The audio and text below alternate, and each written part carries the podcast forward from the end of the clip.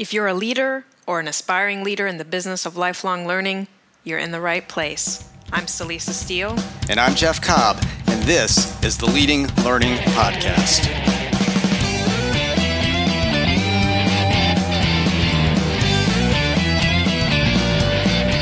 Hey there, and welcome to episode 98 of the Leading Learning Podcast.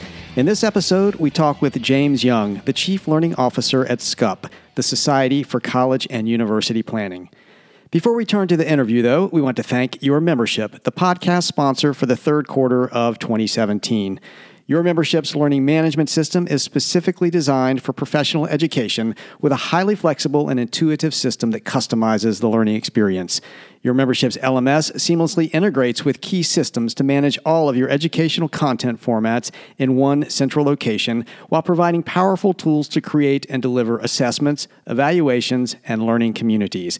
You can find out more about your membership at yourmembership.com. For our resource for this episode, we want to highlight the Tagoras Platform Directory for Learning Businesses. As some of you listeners may know, we have for many years published a report on association learning management systems. Well, we retired that report last year, and we've now introduced the platform directory as the new way that we're providing information for organizations seeking to find and implement a learning technology platform. This is a free resource and it profiles 30 different companies that are a good fit for trade and professional associations as well as other learning businesses. You can access that directory by going to tagoras.com slash learning hyphen platforms, but we'll also have a link to that directory in the show notes for this episode at leadinglearning.com slash episode 98. And I know I'm excited that we've launched the, the platform directory, and I certainly hope that listeners will check that out. I'm also excited, though, that you got to talk to a bona fide chief learning officer for this episode of the show. That's right. Uh, this conversation with James Young continues our CLO series here on leading learning. And Jim and I talked about the path that led him to become a chief learning officer. As he noted, CLO wasn't a job title he was aware of uh, when he was a boy, and yet it's been a really good fit for him professionally. As CLO, he sees himself as chief strategist, so really the owner of the vision for change at the organization. And he also describes himself as an expert generalist, which is a term I really like a lot expert generalist.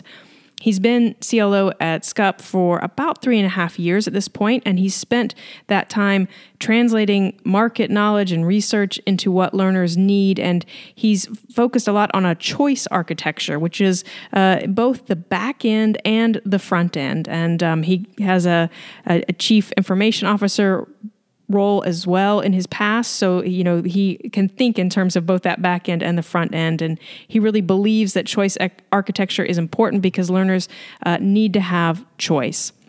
So SCUP right now is, is really in a period of active development around its learning. And, and Jim talks in this interview about the finesse that it can take to make big change happen when when sometimes the timeline for execution can can feel really slow. Well, I love it that he notes that uh, CLO was was not a title that he was familiar with when he was young. I think it'll be a great day for the learning world when someone goes into career day at uh, first grade or kindergarten and somebody pipes up and says, I want to be a chief learning officer when I grow up. So, in the meantime, though, let's go ahead and roll what I'm sure is a great interview with James Young.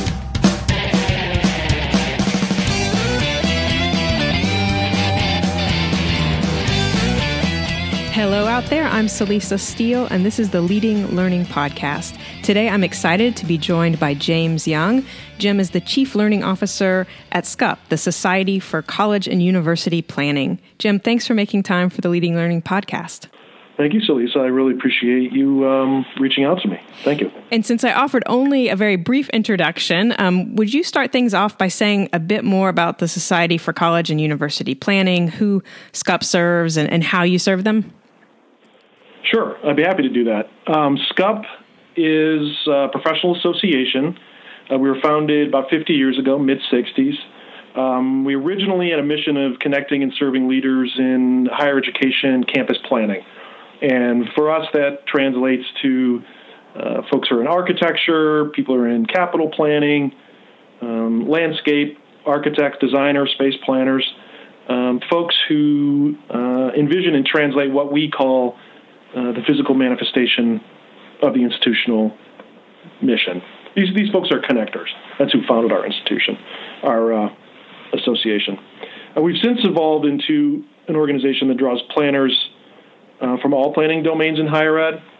So we draw academics, academic planners, resource and budget people, people who are in um, institutional research, which is the people who um, run numbers and do quantitative research for campuses, information technology, libraries, advancement. Um, we are really a learning community um, of um, with the central vehicle of planning. So we're united by what we call integrated planning, and this is built off the notion that um, approaching problems is, is best together across rich organizational boundaries. So that's kind of the heart and soul of who we are, but also our value proposition. We like to think of ourselves as higher ed's dot connectors. So we have several product lines um, that most folks in associations will recognize membership, um, lots of content, books, articles, full complement of events. Uh, we're pretty deep into social media. We dabble into really interesting, innovative um, um, social experience we've done in the social experiments we've done in the last few years. And our emphasis over the past three years has been an emergent professional learning program, which I'll, I'll get into probably later in the interview. A couple of other quick thoughts. Um, we have about 5,000 members, and that is a leading metric in associations, although um, we're currently trying to devise and measure new ways of engaging with our association. Uh, we view our job as, as meeting our members um, and, and, frankly, folks who don't want membership uh, where they are. So, after all, we are an association of planners. So, of late, our central question has been uh, how do we design an organization that meets the needs of the future learner? That's kind of been our central question as we have developed and executed on our um, current strategic plan, which we're, we're in, still in the middle of. Um, how do we design an organization that can evolve and become um, more agile? And the, the, quick questions I have um, that, that, help us drive at the sub questions would be how do, how do we help institutions respond to complexity? How do we help institutions respond to change and uncertainty?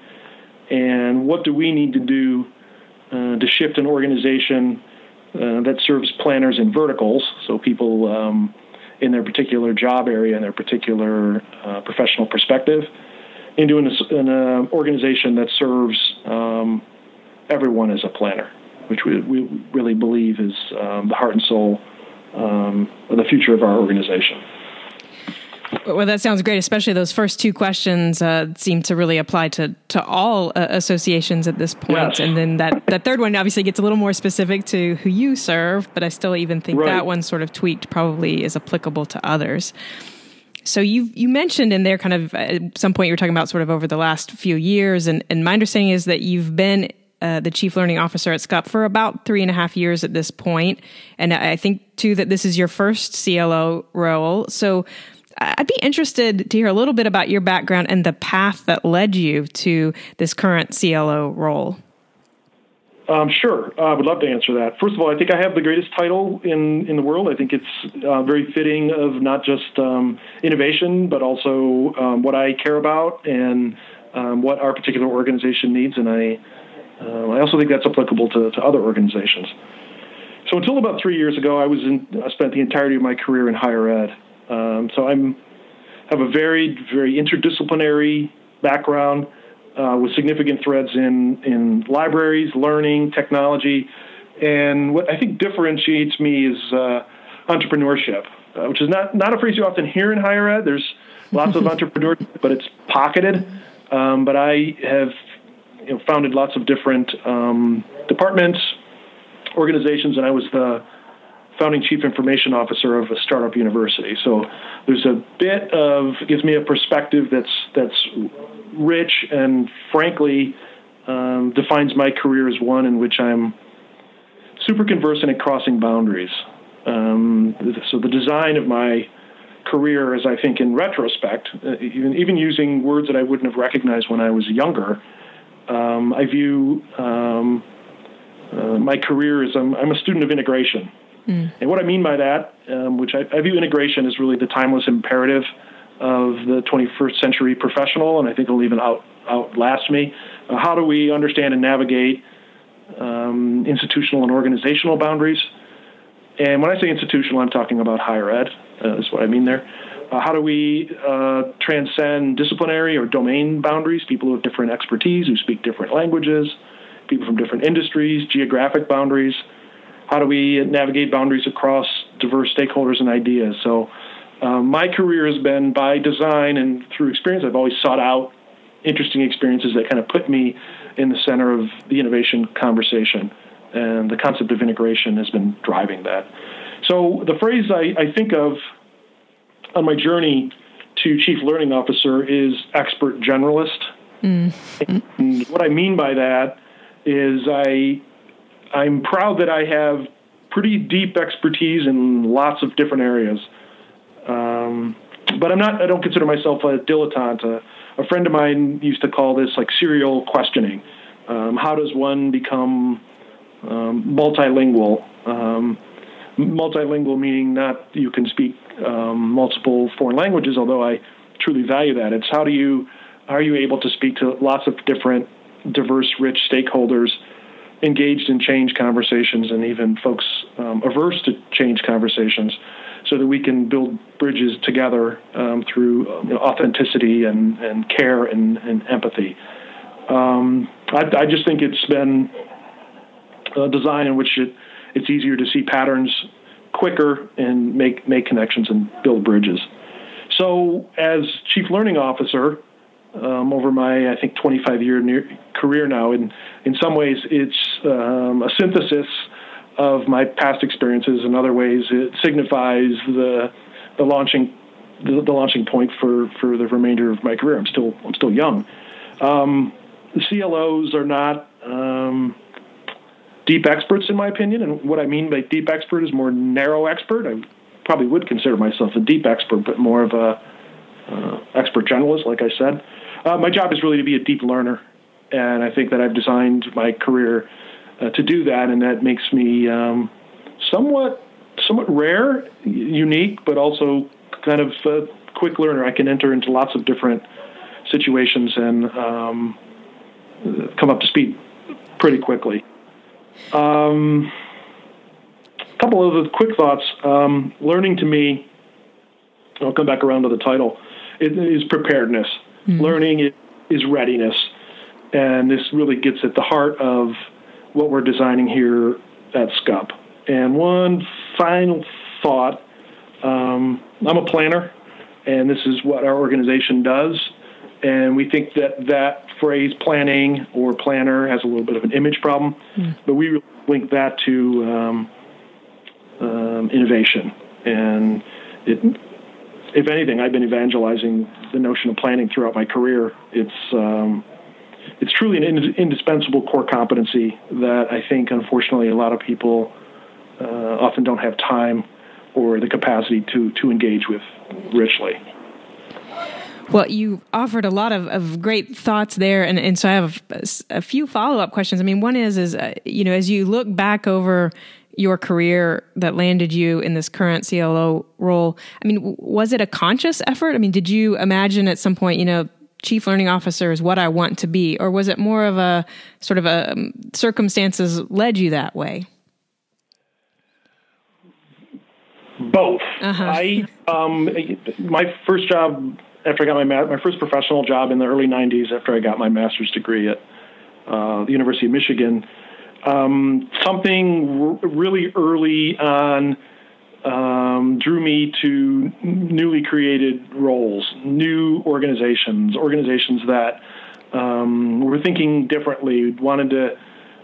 Back then, it was when the internet went Technicolor. So early '90s was well, how do we re-envision um, libraries using information technology? How do we rethink the organization identity and the function of how a library works? Um, so, in some ways, I would say it's absolutely by design because I've always sought out what is most important about learning, which is putting yourself in um, new contexts and new situations, applying what you've learned from the past, not as a template and as law, but as a way to apply it to, to create n- new conversations and new landscapes and new relationships. So, both in some ways. I didn't Right. know the title would have existed when I was a young man. Right. But now that I'm in it, it's um, I'm surprised I don't hear it often enough. In a university, it would be probably your chief academic officer, your provost, and I, and I don't, don't for a minute say that I'm a, a provost, but I would be the equivalent of one for a small boutique um, association. And, and in other organizations, it's aligned often with talent management and um, you know how, how do you navigate you know HR functions, none of which I, I do here at SCUP. It's more linked to innovation and strategy and uh, long-term planning. Right. Well, and you know, it's definitely true in my experience too that the the CLO role isn't very common at associations, and, and we've collected some data for the Tagoras Association Learning Plus Technology re- report, and that shows about a third of associations have a CLO or, or similar kind of executive role with with a focus on learning. Um, you know, I, I, obviously you came from kind of higher ed and and landed at SCUP, but you know. any thoughts or kind of per, your perspective on why you think it isn't a, a, a more popular, a more common role uh, uh, among associations? Um, good, good question. Uh, until about three years ago, I wasn't super familiar with associations from from an inside perspective. I've been engaged in in lots of really interesting associations throughout my career. Um, I, I love the title, and it, and it couldn't be more germane um, to use to get organizations to be thinking more creatively about design and in, innovation as um, cultural hallmarks for the future. Uh, to me, it's it, it's an evergreen competency, and it's it's something that um, truly is a, a timeless imperative. Learning. Um, Right. Why why the actual title doesn't resonate, I I'm not exactly sure.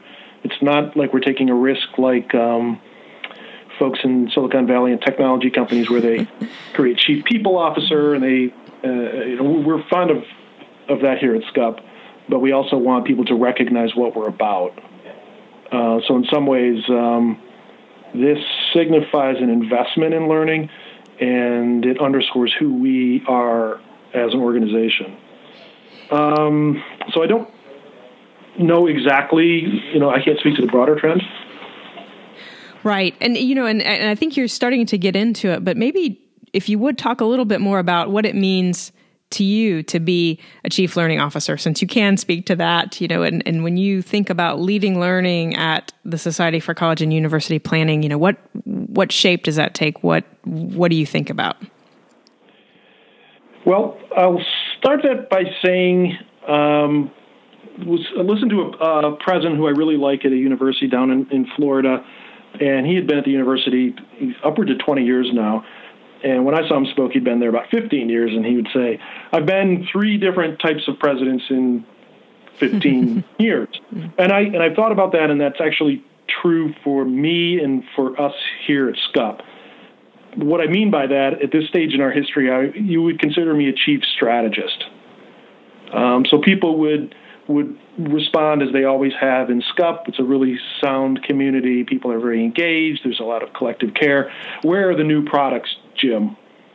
And I would say, if anything, we have um, a lot of new product ideas. Our ability to execute on them in the short run is not strong. We are designing our organization um, to be strategic. We're designing it for um, the long haul. We're designing it for diverse revenue. And like I said earlier, we're designing it for uh, the future learner. Who is the future learner? How do we design an organization to meet their needs? Which is, in some ways, a provocative question, but it is compelling and it draws people into um, a change conversation. Um, so we are, ironically, for a planning organization, we're becoming strategic for the first time.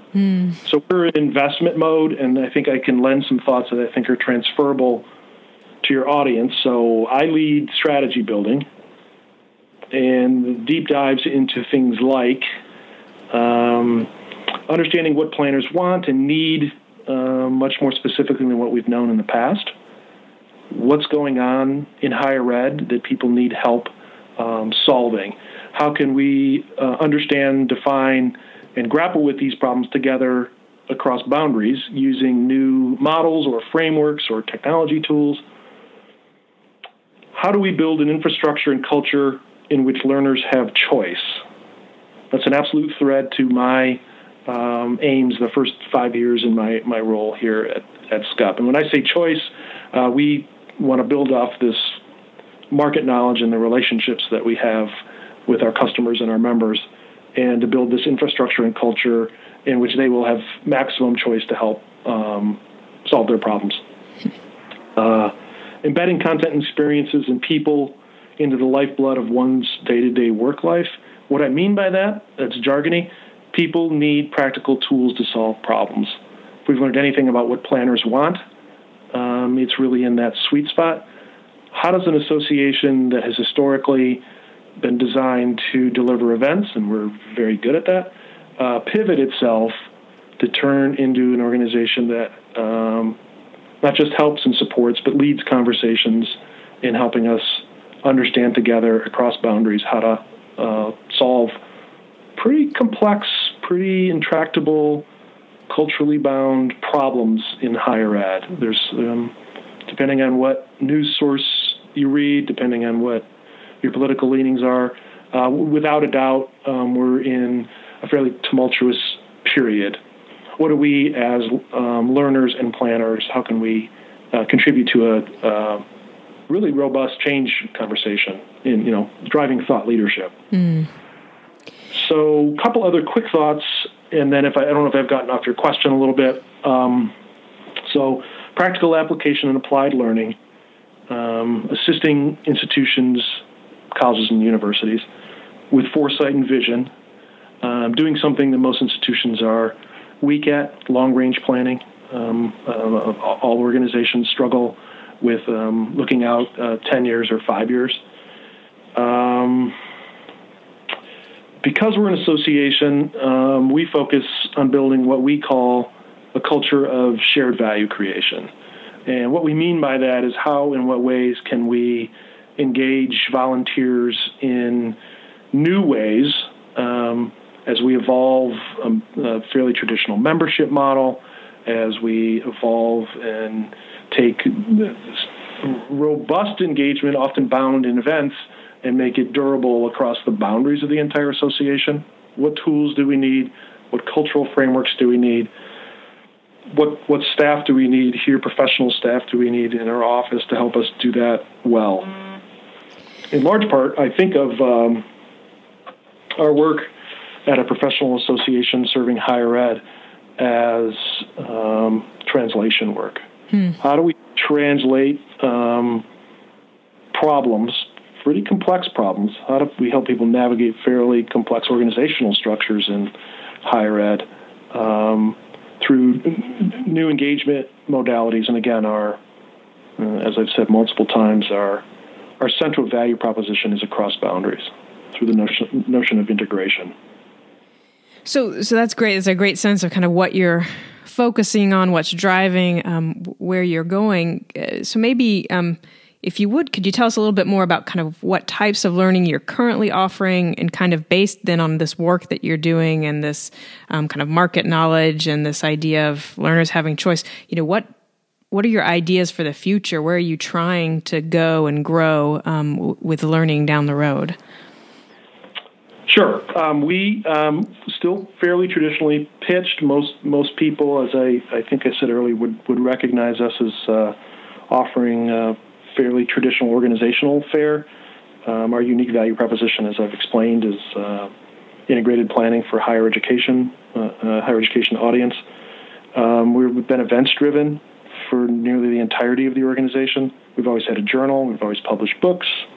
We do social media. We're always ready to engage in uh, some of the latest tools.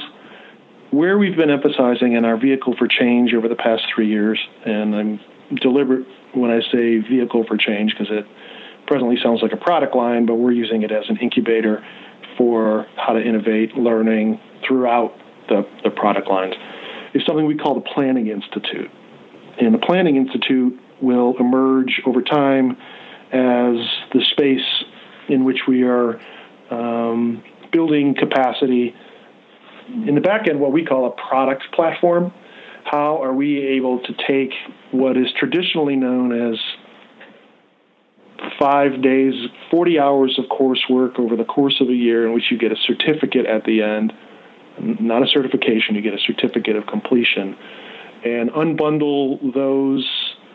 Um, we've, we've basically taken the curriculum. It wasn't a curriculum when I when I started, and put it in modular format. It's still taught face to face, but the long term design is to build up what is currently 45 modules of content upwards to 200 to 300 modules of content to take this intimate market knowledge that we're gaining on the larger problems people are struggling with in higher ed, but also their specific needs at their institutions and in their day to day departments, and linking that to creating a platform that will allow people to engage in ways that we've never really engaged with before, which is continuing to do in person workshops, which are popular but are, have, have, a limited reach and are fairly rigid business model, um, to a hybrid approach.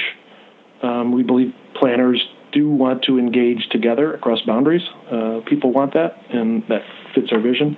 But what does it look like for them to engage online in new ways?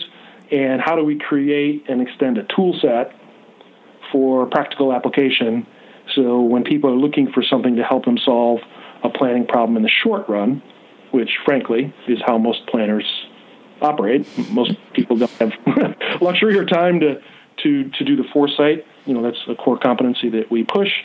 Most people are what we call hot potato planners. how, how, do we develop and design an organization to support um, the full range of planning activities? So we are building what we're calling a choice architecture, and the choice architecture will span the entirety of the um, product portfolio, but is currently um, embedded as an incubator in the Planning Institute. While we do a couple of things that are really important, um, I haven't mentioned it yet, but one of the core strategic initiatives I'm leading is something called organizational identity. And that is really two things kind of mashed up together. It's a um, the organizational strategy, which is driven by the board, but is realized through my office, and brand identity.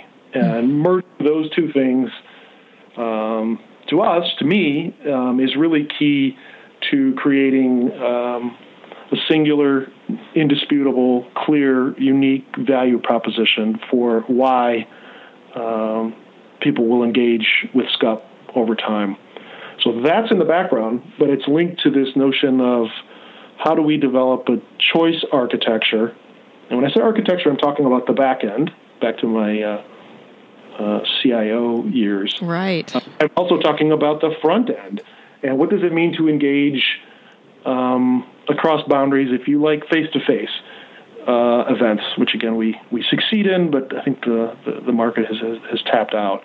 Um, how, what does engagement look like for younger planners? What does it look like for people who um, are really strong at IT and business continuity and security, but struggle with long range planning?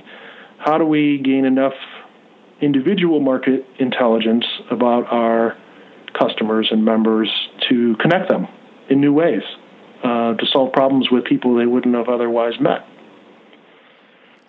Well, so fairly general there, but that's um, we're in uh, we're in investment mode right now, and things will start to execute by fall of 18 in a way that our members and customers will see a lot of their input start to be realized in uh, n- new tool sets, a clarified organizational identity, uh, huge investment in information technology, which is currently a deficit.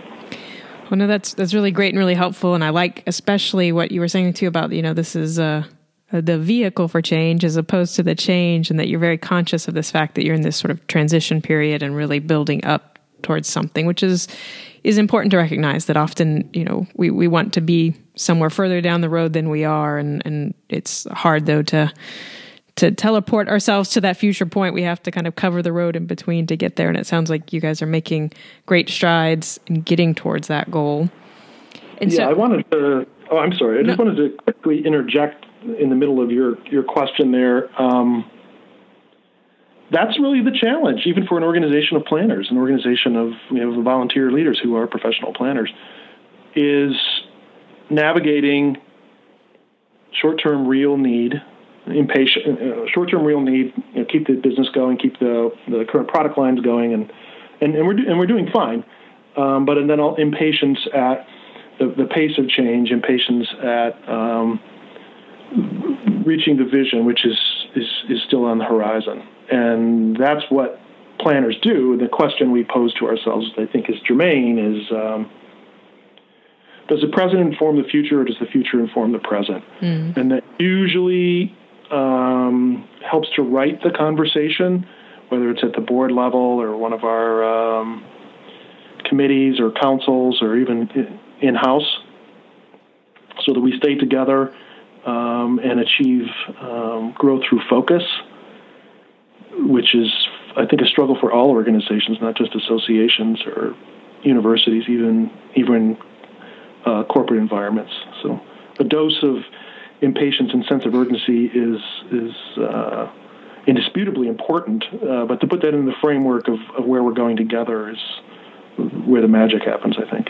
Yeah, right. That balancing between the the, the, right the uh, impatience to get things done and then the reality of it takes time to get those things done um, correct so you've been talking a lot about what what SCUP is up to, which is is great and very, I think, interesting. Uh, uh, but I'd like to ask you to to pick up and think a little more broadly for a minute, and just you know, let us know in terms of what's going on with with learning um, in general. Um, these days, you know, what do you find most exciting? Um, and, and actually, maybe it is something that's the part of what you're doing at at SCUP, but also on the broader kind of, you know, uh, learning landscape, it might be something outside of SCUP, but you know, any any trends or changes that are particularly exciting? I'm finding in the adult learning space, and, and this does build up several things I've mentioned. Um, people want practical knowledge to help them solve problems. They want uh, the ability to apply what they've learned um, to help them solve problems across so they so they understand something in finance and it might help them solve a problem in a different completely different domain a different type of problem i'm finding in, in this pretty generally pitched but i think it's uh, important here uh, people want to engage um, there are some learners out there who who really their, their learning style uh, favors more reading and more passive consumption and watching i'm finding our learners um, uh, want to engage. They want to in, they want to grapple. There's a certain iterative sense, a certain reinforcement, um, and how that works. And for us, that means across modalities, across delivery modalities, not just in a face to face, but how do we extend a conversation um, in in domains once people leave um, leave a conference or leave a workshop. Um, huge trend that I think smaller organizations struggle with, but I think it's indisputable. How do we translate what we know about our markets? How do we use data in more creative ways um, to inform learning in real time? Um, how do we use data to pivot as organizations? How do we design our organizations so that pivoting is possible? Um, I'm finding even an organization our size needs to invest in not just the resources and the standards and the practices, but also the questions around uh, collecting data, ensuring we have um, feedback feedback loops of different time horizons, immediate ones, longer term ones, um, kind of short short range ones. So we know how well we're doing, but we can also respond to our learners' needs quicker and more accurately. Um, I guess finally, and I guess this is probably synthesizing a lot of the points I've made. What, what does it look like to create an extended learning community mm. in an association? And what does a uh, what does life cycle learning look like in an association?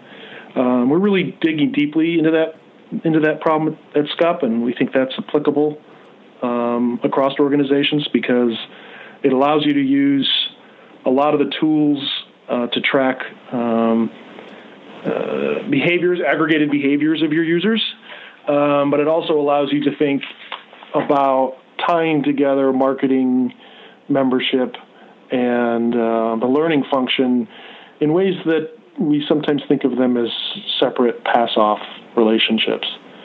So, what is that durable life cycle of learning look like, and how does one create a um, multimodal learning community in an association? Those to us are um, helping us to think about not how to run an association like an association, but how to evolve an association so that the, the organization itself is agile and can uh, stay true to itself while also um, pivoting as, as, as uh, the world continues to change. So global global stuff. I, I, don't have specific tools for you. This obviously is reflecting um, our current focus, which is um, um, modernizing and, and, and transforming um, our association. Right, but I think right that focus on that life cycle learning that you know where you have that extended um, relationship, long term relationships with the individual, and then pairing that with that extended learning community where they're also in conversation with each other. Both of those seem like uh, amazing opportunities um, if we can figure out how to unlock them. Um, right, it's a it's it's less um, here we have menus of things that you can engage with, and it is providing frameworks to navigate those the content and the experiences and the relationships. And for us, it's that elusive framework that is probably invisible and in the background to our learner community, um, but it's something that really kind of drives an intentionality. And uh, what what what what better place than an association to um, engage meaningfully with your your members and your and your customers. Uh, back to that that notion of shared value creation. I think that's kind of at the crux of of uh, our transformation journey. Absolutely. So, the next to last question, um, and this is one we like to ask everyone who um, comes on the Leading Learning podcast, and it's just about you know talk a little bit about how you approach your own lifelong learning. There you are with that CLO title. I'm assuming you know uh, keeping up your own learning is important. So, tell us how you do it. Um, some obvious things and some not so obvious things. So uh, I'm a expert generalist, like I say. So I'm a, a, dabbler. So I read and listen deeply and broadly. Um, read um, uh, traditional news sources like the New York Times, um, social media feeds, you know, Instagram, Facebook, Twitter.